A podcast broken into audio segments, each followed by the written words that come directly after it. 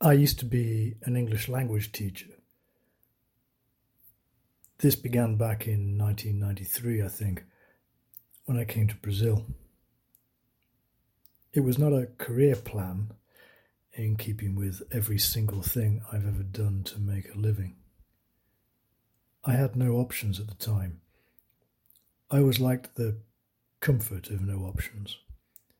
It gives me this totally false but utterly seductive idea that some kind of magic is at work. Back then, a lot of my contemporaries were getting into adult life. I was terrified that I had missed the chance to do the same. At a time when some people I knew had houses and cars and kids, I was sleeping on a sofa in a shithole town called Mogi das Cruzes in São Paulo state. I've always been lucky, I know, despite the, the way I often talk about life.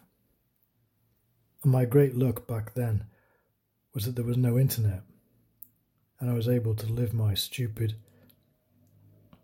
failing life away from the radiating success of my peers.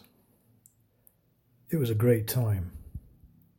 I was lost, but had this idea that it was going to be all right. It would be all right too, but not in any way I could have known. Things worked out, and I was okay. I still am, and I often have to remind myself of that. Teaching English was a joy, and I did it for about 14 years. It gave me contact with some fine people, and it gave me time to enjoy the weird things about the English language I would otherwise not have considered. My favourite word in English is fast. It belongs to a strange group of words that mean the opposite of themselves.